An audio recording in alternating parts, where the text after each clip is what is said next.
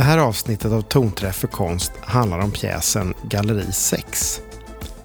Det är en pjäs som Östgötateatern har spelat några månader 2019. Först i Linköping och sen i Norrköping. Innan jag såg den träffade jag Paula McManus som har skrivit pjäsen. Vi sågs på ett livligt café någonstans i Sverige.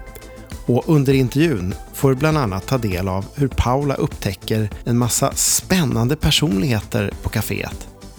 Jag som är reporter heter Lars Karlén.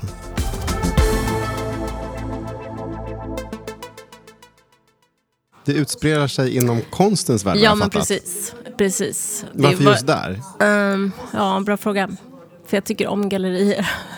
Och jag tycker alltid att det är sån... Som i alla liksom...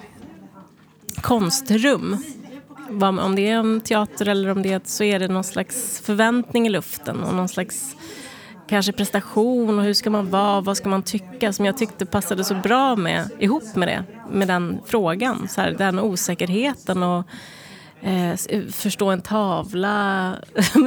Jag vet inte, jag såg någon slags koppling till det med sex och kommunikation och konst och kommunikation kanske. En likhet? Ja, någonting likt i stämningen. Det är någon slags kravfyllt. Fast det ska vara enkelt. Fast det ska bara vara så att nej, men alla får tycka vad de vill. Fast det är inte så. Det finns ett rätt och ett fel. Och man kan tycka... Då, man kan inte ha fattat någonting. Så det är någonting... Jag tycker om att gå in på gallerier. Jag brukar gå in... Det är så, det är de som jobbar på gallerier, de är så krav. De är så jobbiga. De är så här... tysta och snygga och står och liksom väntar på att man ska säga någonting. Det är otroligt spelbart liksom, om man ska ha en spelbar plats. Där utspelar sig det också. Så har jag en historia som jag tyckte som passade in i. Det handlar om alltså den här konstnären Sebastiano som han heter. Han hade gjort en föreställning om temat sex. Och då vill ju folk gå dit och titta. Och det finns ju liksom en orsak till att de vill det. Varför vill man gå dit? Så det är ju någonting med temat som lockar dem. Och han också. Han som konstnär. För han är ju den där drömmen vi alla har, tror jag. Om hur man vill vara. Den här stämningen på gallerier. Varför går du dit? Jag tycker väl om att bli lite plågad. Nej, men för det första är ju... Alltså att gå på ett galleri eller titta på konst som är bra, det är ju fantastiskt. Det är ju så himla... Man blir ju glad och man blir liksom omtumlad och man börjar tänka på saker. Och det är ju... Jag tycker om att gå på gallerier. Jag tycker om att titta på konst. Så att, men jag kan ofta känna mig dum. Sådär. Och särskilt när det är väldigt abstrakta konstverk. Och man ska se saker i det som man inte ser. Man ser bara någon vit... tavla med ett rött streck på. Och så försöker man få det till någonting, så är det inte någonting. Så att, jag vet inte, jag har nog kanske lite... Jag tror att det har faktiskt att göra med hela min inställning till konst överhuvudtaget. För jag är ju en arbetarklass-tjej som har kommit in i den här branschen. Jag har inte gått någon formell utbildning. Jag har nog lite så här bildningskomplex, tror jag. Och jag tror det handlar om det också. Att jag blir lite så här triggad och lite så här... får lite dåligt självförtroende samtidigt som jag blir upprorisk. Så det liksom, det sätter igång en massa saker i mig. Och så är det för mig med teater också. Att det sätter igång saker. Jag blir sådär, fan, det skiter väl jag i. Ni kan göra er en jävla Hamlet. Det är så jävla tråkigt. Och så bara, hur är den där Hamlet egentligen? Är den bra? Det finns något. Jag känner att jag kan liksom inte jättemycket, tycker jag. Så det kanske är samma sak med det. Att när man kommer in på galleriet, man känner att jag kan inte så mycket. Men jag tycker om det. Och är det okej? Räcker det? Men är det någon som kan så mycket om konst egentligen då? För jag menar, vad tror du? Det finns det säkert. Men det är inte många som bara snackar en massa strunt? Jag skulle med mitt bildningskomplex skulle jag aldrig kunna avslöja dem. Jag tror på allt de säger. Bara, aha. Och så drar de massa, säger de namn och man bara, vem fan är det? Och så bara, aha, okej. Du ser kopplingar till den personen och intressant. Ingen aning om vad du pratar om. Ja. Så det är var roligt att du frågar det, för det så måste det ju vara. Det är därför jag valt det galleriet. Det är ju så när man skriver att det är så himla, för mig i alla fall, omedvetet varför man gör vissa val. Men nu kom du på det. Eller du sa det och jag kom på det. Jag tänkte, du och jag har ju ett gemensamt intresse. Mm. Och det var, jag tog med den här, för jag höll ju på när jag gick i precis slutet av, eller i högstadiet en bit och sen även lite i början på gymnasiet, så höll jag på att spela amatörteater, tycker jag är jätteroligt. Ja. Och höll på en del med improvisation. Och du har ju också läst boken Impro av Keith Johnstone, som i varje fall berättades för mig då att det här är bibeln för improvisationsteater. Precis. Är det det? Jo, men det är det nog. Det var rätt, jag har glömt bort allt som står där i. Ja, men jag läste den en gång kanske. Ja, vad var det? 96 var det jag jobbade där. Då fick man ju den. Då var det Bibeln. Du jobbade på? På Stockholms improvisationsteater. Och då fick man den här och den skulle man läsa. Och jätteintressant och spännande. Men jag har ju faktiskt glömt bort det mesta. Men, ja, men förutom, man har ju vissa övningar och vissa grundläggande tankesätt kring improvisation som jag bär med mig i när jag regisserar. Och det är ju liksom att det finns inga fel. Man kan inte göra fel. Det tycker jag är jätteviktigt i det kreativa arbetet. Att inte vara snabb och säga, nej men så här kan man inte göra, eller det här är fel, utan våga stå kvar i det som känns obekvämt och våga göra fel, för det leder någonstans. Så att det har jag verkligen, det har inspirerat mig jättemycket. Alltså jag tror, ja men improvisationsteater inspirerar mig till att skriva också. Det finns ju en teknik där som heter bara börja. Som är att man bara börjar en scen. Någon går in och börjar med någonting, kanske kratta löv eller någonting, och så kommer någon in och säger, hej farfar, jag som trodde du hade ont i ryggen. Ja, just det. Ja, men så här. Och så bara är man igång. Och det var så jag tänkte när jag började skriva. Nej, men jag bara börjar. Så började jag skriva, och de första åren så var det ju verkligen början, bara börja. Det var ju så mycket svammel, det var ingenting. Jag bara, var är den här pjäsen någonstans? Jag fick ju redigera sjukt mycket. Men jag har ändå fortfarande samma teknik nu när jag skriver, att jag bara börjar. Så är det ju naturligtvis inte, men jag lurar mig själv och tänker alltid så här, men det här kan jag ju ta bort sen. Alltså delete-knapp, det är ju lätt. Nu skriver jag bara på här och så stoppar jag inte mig själv och försöker inte vara intelligent eller som man säger också, försöker inte vara originell, försöker inte vara intelligent, försöker liksom inte, för det är allt sånt som stoppar flödet på något sätt. Sen får man ju panik, eller ibland när man ser vad man har skrivit på scenen, man bara, nej men gud vad pinsamt. Nej men gud vad jobbigt, vad har jag sagt? Oj, oj, oj. Men jag är så naiv så jag tänker aldrig på det förrän det kanske nästan premiär.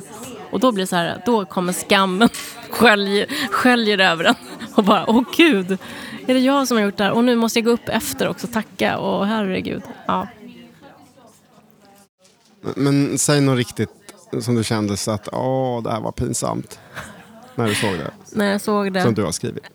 Jo, men den här pjäsen nu som handlar om sex är ju nästan allt pinsamt.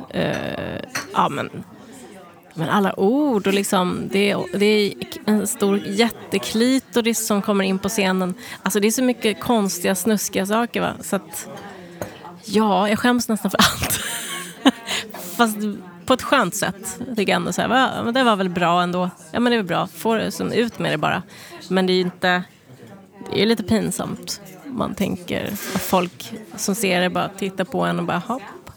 Ja, men då vet man ju vad hon går och tänker på.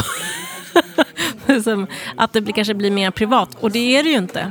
Det är inte så privat. Men man kan tänka sig att folk tänker det. Att man har gått och tänkt och gjort och funderat på alla de här grejerna som man har skrivit. Så är det ju inte riktigt. Men ja... Men har någon i din närhet blivit förbannad på dig när de har sett någon pjäs? Många känner igen sig. Jag snor ju ganska mycket. Men har någon blivit förbannad? Inte förbannad. Kanske lite ledsen. Jag kommer inte ihåg. Min man, jag skrev någonting för några år sedan som han tog åt sig av. Men det var faktiskt inte om honom. Men... Tolkade han det? Ja, han tolkade det så. Ja, var så. Jag kommer inte riktigt ihåg vad det var faktiskt. Och oftast blir folk bara glada. Och det är många som säger det ju. Många författare som säger det. Man kan skriva nästan vad som helst om folk. Man blir glada av att man är med.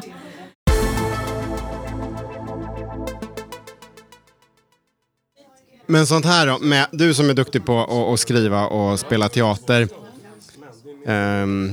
konst, design, arkitektur, hur använder du det i det du skapar? Det är ju, jag älskar ju rum, alltså scenografier, och så det som är roligt för mig är att möta någon som är riktigt bra på det. Som en scenograf eller en kostymör, någon som gör musik, och sen skapa det här tillsammans. För att jag är inte så bra på det. Jag är väldigt musikalisk, men jag kan ju inte spela något instrument, och jag kan inte. Men jag vet ju precis vad jag vill ha. Och så då har jag nu en kille som jag jobbar med som heter Kristoffer, så vi har gjort flera grejer ihop. Och då är det så himla lätt när man känner varandra också, att man, ja, men den här föreställningen ska vara så här, det är den känslan, och så börjar han jobba, så får man tillbaka så här helt fantastiska saker som man bara, vilken present. Så det är det som är roligt med teater, att man faktiskt får jobba ganska nära andra konstnärer som är bra på andra saker. Men är det att de kan översätta det som du vill ha, eller är det att de överraskar dig? De överraskar. De tolkar det jag skriver. Men som en tjej som gjorde kostym här tolkade Griskvinnan, och när hon kom med den kostymskissen, jag bara, va? Så bara, ja, gud vad roligt så här. Så det är inget kul om man skulle göra allt själv, för då blir det så himla mycket, det blir så platt. Det är just det där när man samarbetar, och med teater, att det är sånt kollektivt arbete när det funkar bra.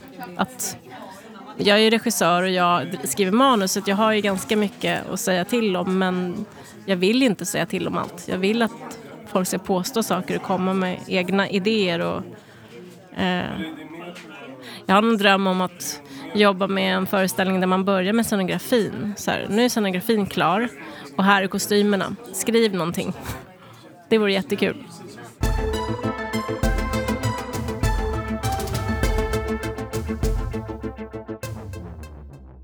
Vad skulle man kunna göra för skojig pjäs om man var i den här miljön? Alltså, vi har ju en skojig pjäs till höger här. Förlåt? Vi har en skojig pjäs till höger här, hon som sitter där. Jo. Alltså, man bara börjar i den karaktären. För det är så här, hon är väldigt utåtriktad. Samtidigt som hon är väldigt...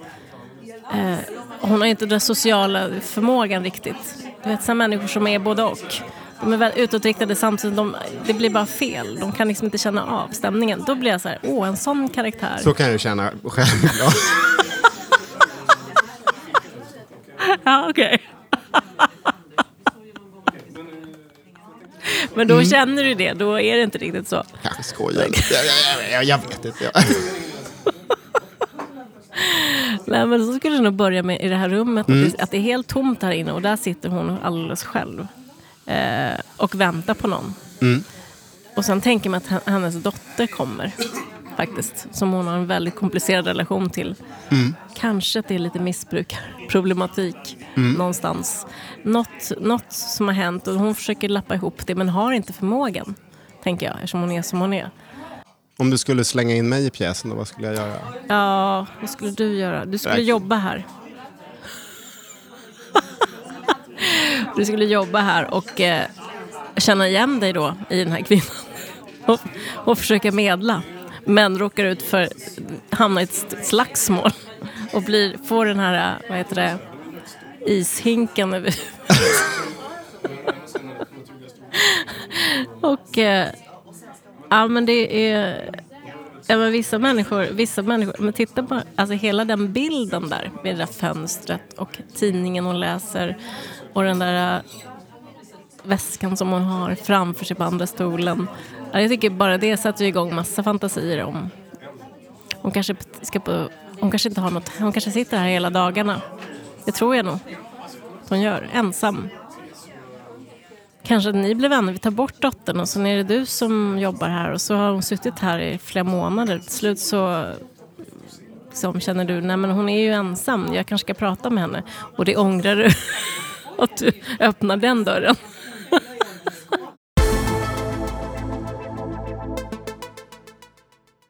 Anna Blom, den här nyårskaramellen. Ja, precis. Det var jättekul. Ja. Så att jag har ju tagit del av en del som du har hållit på med. Men så här, var plockar man, eller plockar man på alla möjliga ställen idéer? Plockar mest från mig själv, faktiskt. Jag tror att skriva är liksom för mig en slags terapi. Jag är extremt observant och jag liksom har, och det är ju typ, min mamma var alkoholist, så det är ju typiskt några medberoende, alla de medberoende kvaliteterna, eller som är det, dysfunktionalitet är ju en väldigt tillgång. Det kan jag känna, särskilt när jag börjar regissera, tänker jag, gud, varför har jag gjort det här förut? Jag är som gjord för det här.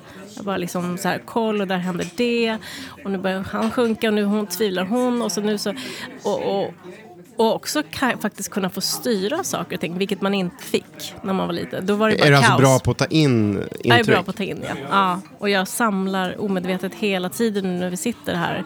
Kanske den här tjejen, hon har förklädd urringning där borta. Och, alltså så här, det är bara... det är liksom, man bara... Det är bara... Och hans mustasch, alltså hans skägg, så här, vilken intressant, varför har han gjort klipp, varför har han klippt sig så? Nej, men du vet, det är som att det hela tiden man öppnar den, och den där dörren är nog öppen ganska mycket hela tiden för mig, så här. Så därför, jag har liksom ingen, alltså det här idétorka eller att jag inte kommer på något, det har aldrig hänt. Det men är du nästan som en liten spion i tillvaron? Ja, det är jag. Men det som jag faktiskt tycker, det som jag gör för att vara lite rättvis ändå, det är att jag använder mycket av mig själv. Jag bjuder på mig själv också. Jag må sno från andra, men jag bjuder mycket på mitt eget inre liksom, och så. Vad är det du brukar fläka ut då? Allt. Som...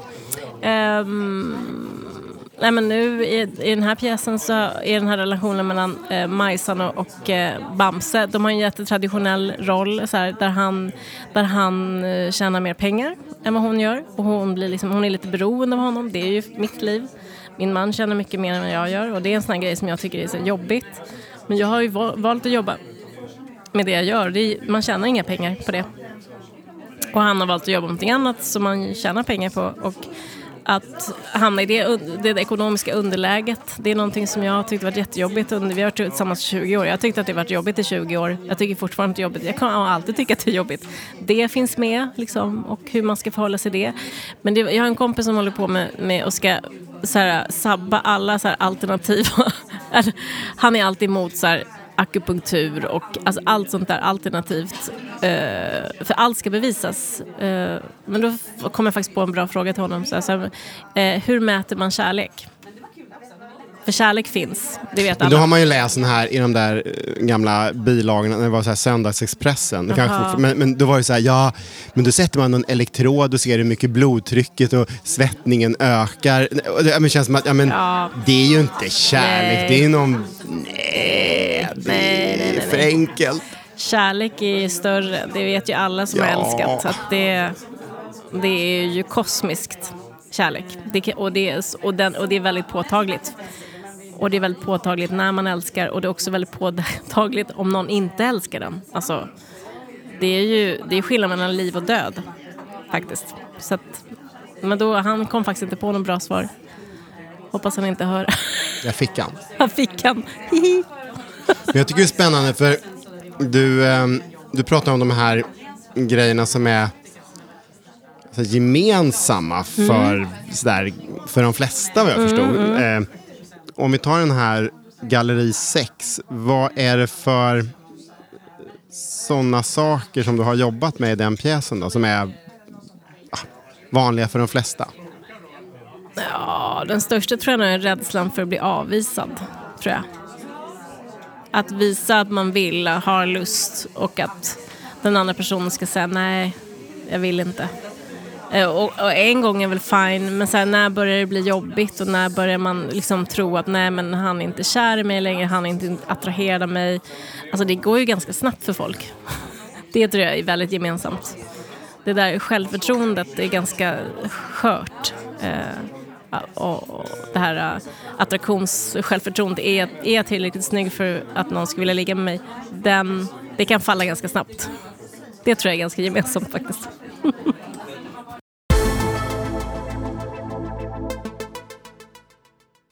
Efter samtalet med Paula McManus var det dags för mig att se pjäsen på Stora Teatern i Norrköping. Jag tycker att pjäsen är lekfull, rolig och rätt provokativ. Efter föreställningen fick jag en pratstund med skådespelaren Jesper Barkselius. Hur fick du reda på att du skulle vara med i en pjäs om sex? Hur jag fick reda på det? Ja, det var min dåvarande chef som frågade mig ifall jag ville göra en sak tillsammans med Paula McManus då, som har skrivit manuset och skulle regissera. Och det skulle vara en sexföreställning. Då, och sen tog våra nya chef över det här och då pratade han lite grann om att den här ska vi sätta upp på våran experimentscen. För den här kommer bli lite för konstig för våra abonnenter att titta på. Så vi börjar på, det här blir premiären på våran experimentscen. Men sen bestämde de sig för att den skulle upp på stora scenen i alla fall. Och då kände jag, men vad fan, är de inte kloka? Men nu tycker jag det är väldigt roligt. Men hur har arbetet gått? Liksom det här med, jag tänkte bara en sån sak som de här fantastiska kläderna ni har på er. Var det liksom någon som bara kom och satte på er dem eller fick ni testa er fram? Ja, alltså mer eller mindre kom ju någon och satte på oss dem. Men sen är det ju alltid en dialog med kostymören då, Julia Hezkovic som har gjort kostymerna. Och hon är en otroligt lyhörd och förstående blivande helt fantastisk kostymör. Jag tror det hon gör sin praktik här. Ja. Så hon hade det här konceptet att kläderna ska på något vis vara både stereotypa och totalt verklighetsfrån icke förankrade i verkligheten alltså. Och hon ville utforska det här med om det fula kan bli vackert och om det där det vi enligt normen anser vara fint ifall det kan sticka iväg och bli ganska tragiskt och fult. Mm. Och det tycker jag hon lyckas med faktiskt i den här. Jag tycker det är väldigt, jag skulle vilja se den utifrån, men när jag tänker på hur alla kostymerna hänger ihop så tycker jag hon har lyckats med just det, den tanken liksom. Ja. Ja, för nu när du har bytt om efteråt så ser det ju ut som... Ja, du ser ju väldigt vanlig ut. Men förut så såg det ut som en slags... Alltså jag tänkte så här lite bizarr skurtant. Eller väldigt... Jag vet inte vad... Eller frisyren i varje fall. Det var ju... Ja, ytterst annorlunda kläder. Alltså, eller hur skulle du själv beskriva det? Alltså, jag skulle nog vilja beskriva honom som en blandning av Harlem, basket, Harlem Globetrotter, goes, spets, blues. Alltså där någonstans. Där tycker jag att han är liksom. Och han är ju en väldigt... en oförutsägbar människa med sina tatueringar och sin ja men hans kläder, hans intresse för det estetiska och det vackra och ja. Men hur kändes det att liksom spela en pjäs som skulle utspela sig i en sån värld fast en ganska skruvad variant av den ändå, men det finns ju korn av ändå någon slags verklighet. Jo, men galleriet är ju egentligen bara en katalysator för de här människornas förhållanden. Det är ju inte galleriet i sig som står i fokus, utan det blir ju mer som bränsle för de här personerna som kommer in där. Åt vilket håll de drar efter det de får uppleva inne på det här galleriet. Och de möten de får på det här galleriet. Det är ju en brokig samling människor verkligen som kommer dit. Så konsten i sig blir ju... Ja, den är ju där så som konst verkar. Att den väcker tankar och den skapar kanske debatt och skapar en friktion. Men det är ju förhållandena människorna emellan som är det intressanta. Alltså det här när du berättar för din omgivning att du skulle vara med i en pjäs om det här ämnet. Hur reagerade de då? Ungefär som jag själv reagerade. Som frågetecken. Vad fan, ska du spela köttfärs? Japp, det ska jag göra. Och så ska jag spela en sexkonstapel. Men vad gör en sån? Jag har ingen aning. Men det får jag se. Ja, och så Frans då som är kär i Hans. Så de är ju egentligen det mest normala paret i hela den här föreställningen. Frans och Hans. Och det mest normala som jag spelar i den här föreställningen. I och med att deras förhållande har gått i stå. De varken talar eller tar på varandra längre. Efter många års förhållanden. Och det tror jag många kan känna igen sig i. Mm. Vad har ni fått för reaktioner från publiken? Det är jätteintressant hur publiken reagerar. För att ena kvällen så är det som att läsa poesi på ett begravningskaffe. Och andra kvällen så är det som att vi spelar världens mest inoljade fars. Och det är så jäkla märkligt alltså. Jag hade min tjej här i söndags. Jag hade mina vänner här i fredags. I fredags var det en farsföreställning. De skrattade från början till slut. Och vi bara gled på skrattvågorna. Medan i söndags så var det helt knäpptyst där ute. Och när jag kom hem så frågade jag Sofie, min tjej då, om hon hatade oss efter den här föreställningen. Men tvärtom. Hon tyckte den var jättebra. Men hon hade suttit bredvid. Hon hade sett sig omkring. Och det var många par som gick på den här föreställningen. Och det blir väldigt in your face. Alltså de här problemen som tas upp är igenkänningsbara. De är verkligen igenkänningsbara. Och gå på en sån här föreställning med sin... Om man har tabur, ska jag säga, så blir den ganska jobbig. Men om man är öppen och pratar om allt så blir den ju inte jobbig. Då kan man ju till och med skratta åt sina tillkortakommanden. Men om man inte tar upp dem i luften och ser på dem och säger så här: ja men kolla fan, jag är otillräcklig. Ja men det är jag med. Fan vad gött. Vi försöker göra någonting åt det. Då blir den här föreställningen ganska jobbig tror jag. Och om man är konventionell så tror jag också kanske att den blir jobbig. Men du personligen då, vad har du... lärt dig av att ha liksom jobbat nu så pass intensivt med den här föreställningen en längre tid? Alltså jag har mest blivit fräck i munnen av alla ord vi säger, men annars har jag nog inte. Jo, men sen tycker jag att den påverkar ju liksom det här. Det är så skönt att få göra en sexföreställning och med liksom med det här. Det är inte, sex är inte tabu. Om ta upp sakerna, att prata om dem. Var inte rädd för att påstå att det är för lite eller för mycket utav någonting. Om vi har i ryggen att allt är tillåtet, om alla är med på det, då finns det ingenting som är antingen det ena eller det andra.